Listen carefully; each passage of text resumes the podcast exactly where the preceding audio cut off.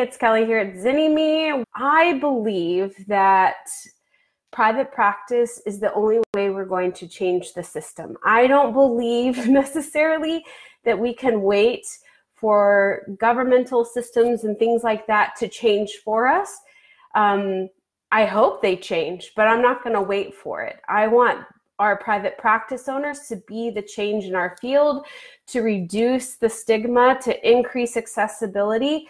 And I also find that because they are uniquely created systems of their own, they have an opportunity to innovate how mental health care is done.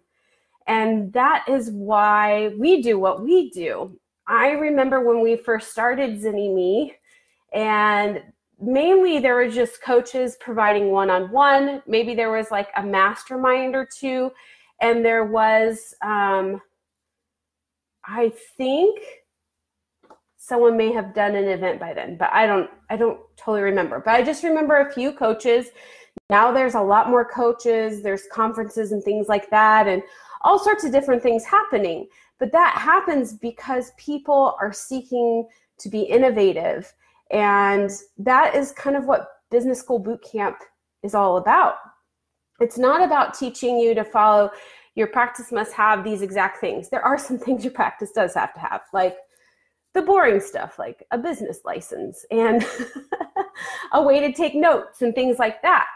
But in order to be innovative, sometimes you have to go against and create things that nobody else has done before, which can feel kind of scary. So in in boot camp, we see people doing group practice differently. We see people instead of doing like just your weekly one-to-one therapy, they're doing more intensives and they're seeing really great results in their clients. They're doing outdoor kinds of therapies, they're doing retreats, they are combining therapies together and actually doing research on some of that. We've i've seen people you know combine reiki and other kinds of uh, other services with traditional psychotherapy or whatever you want to call it.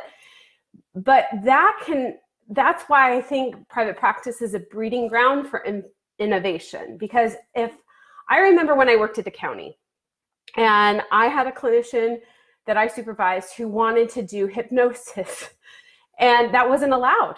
It was not allowed because, for whatever reason, because the system didn't allow it, because there's like rules, and I get it. There's like billing and Medicare and Medi Cal and all these things.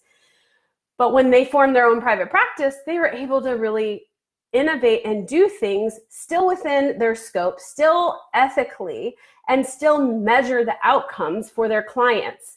I'm not saying we just do whatever because we feel like it. It's in service of the client and following our knowledge and our intuition to do what is best for our clients. And I think that takes attunement and creativity in order to innovate in that way. And that's why I love private practice because I think private practice can allow for that.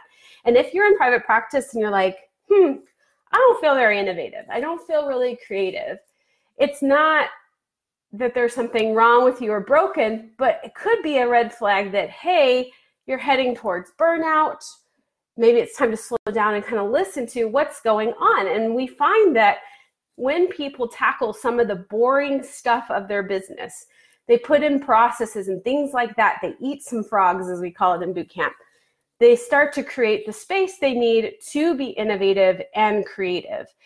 So when we formed Business School Boot Camp, our coaches at the time told us it was a terrible idea. Um, that was hard to go against the grain of that. Um, I've heard a few times from other colleagues and things like that of like, I don't know why you do live sessions. I don't know why you do lifetime like that. You know, that's got to be exhausting. I think it's been a journey to figure out how to do it in a way that isn't exhausting. It's actually energizing, but then at the end, I'd be like exhausted. I will say this last round of boot camp in October, I wasn't. Something kind of just clicked. Like I'm we're figuring it out of like how to manage our energy so that we can still serve greatly but preserve our well-being, you know what I mean?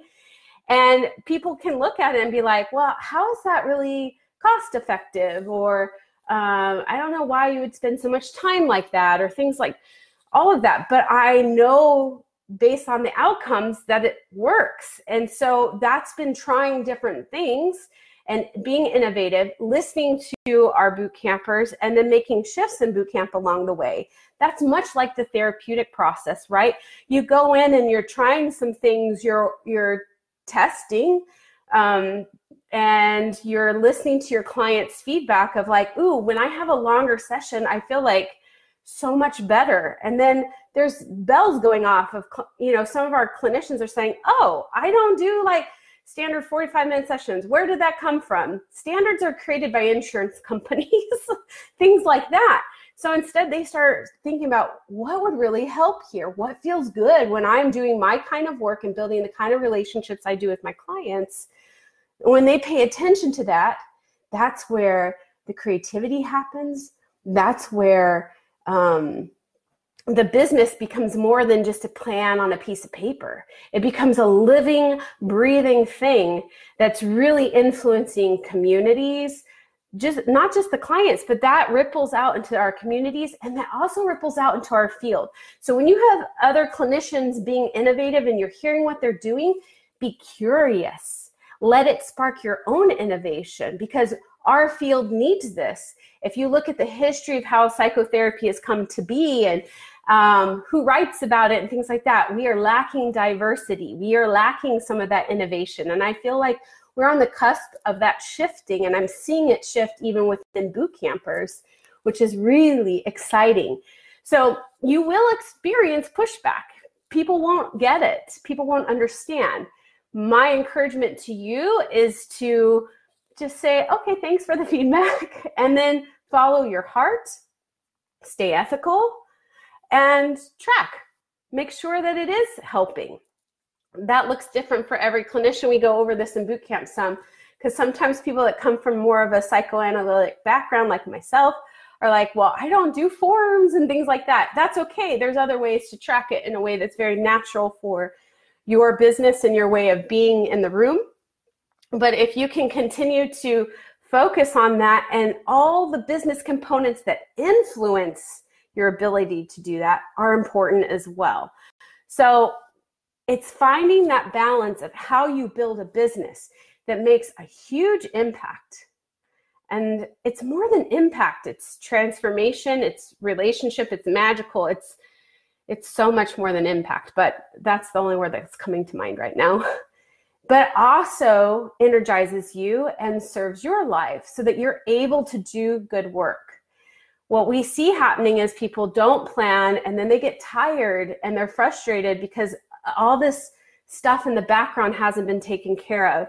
They're doing the marketing, but they don't know how to understand if it's really working for them. And they, um, they like started the process, but they didn't think about as they were going into a group practice, how does this scale and expand for my team? And so all these things start to bog down and it sucks the creative space away. And then there's a lack of innovation, which is the whole beauty of private practice.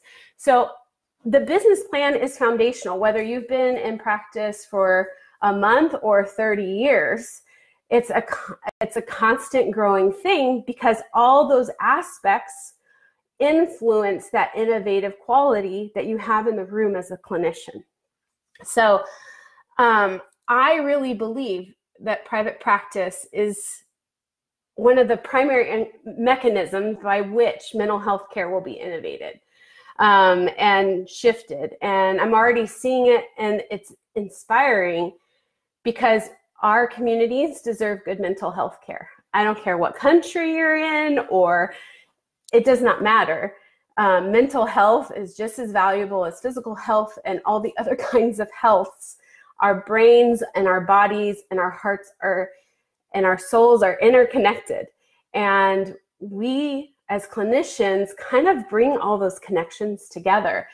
And i love that private practice allows us to play and find what works for our clients and our communities. And that when you start getting good outcomes with your clients that's reducing stigma in the community because there's shifts that they take with them outside of the room that influence the world around them. So I feel like there's a parallel between how we have created Business School Bootcamp and how people do private practice. And my hope is that Zynnyme always stays that kind of breeding ground for innovation and doing things that are reflective of who we are, but also impact our clients in a really positive, like drastic way. That it's not just, um, hey, I learned a skill, but that it changed people's lives. So this past like week has been phenomenal, like with testimonials and things like that. Um, but we've been tracking outcomes for a long time since kind of the beginning. And um, that's why we're really excited to do something different. Again, like because of that success, because of what we've been doing, we're able to do something like this to celebrate the 10 years of the with the $950 off. But I more than anything want you to know that if you are not feeling innovative, if you're not feeling creative, let me or somebody help you find that light again you know to to clean up things so that you can have the space to do the work you love you know to get back into the room or wherever you do your work. Maybe it's in the forest or in a park. I you know whatever it is that you feel energized about it that it sustains you not depletes you and physically sustains you too. I mean like we want you to make a good income. We are trying to change the narrative that we are the worst paid master's degree. That is not okay. Mental health care deserves so much more than that. And we don't want burnout. We want this field to grow, to thrive. That when people say, I'm going to be a mental health care clinician, MFT, LMHC, LPC, whatever it is, social worker, that that is people don't go, oh gosh, you're just going to eat ramen the rest of your life. I think there is a way to do your practice that pays your bills, allows you to have retirement, but also increases accessibility for um, who you serve. There's lots of ways to give back. This is an ongoing conversation in boot camp about moving beyond sliding scale and finding other ways and innovative ways to increase accessibility. And also, it's we want to increase the diversity in our community. We need um, people of color, of different backgrounds, um, genders, queer, you know, all we as a field need to reflect the communities we serve. People need to see therapists that look like them, that understand them. And it doesn't mean that if you're not that, you can't help.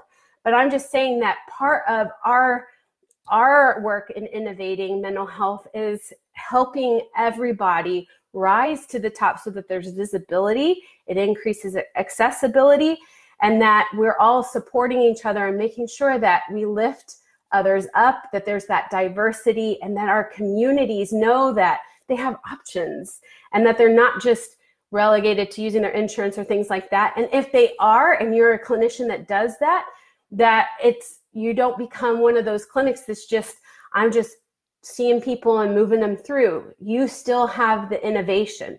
You know that is what is important. So anyway that's what we've been teaching in boot camp and why we're so excited that to have made that leap 10 years ago never in my wildest dreams did i think it would turn into this. But i think too following that intuition and being attuned to our clients is what has helped us develop a program that is effective. And that's what we want for you in your private practice. And my encouragement for you this weekend is as you're thinking about your business, is thinking about how am I innovative? How am I changing the tide of the old narrative of how therapy is done, about how business is done, all of those things, because the change starts with us. I'm not going to wait for someone else to do it for me. I'm going to start with me.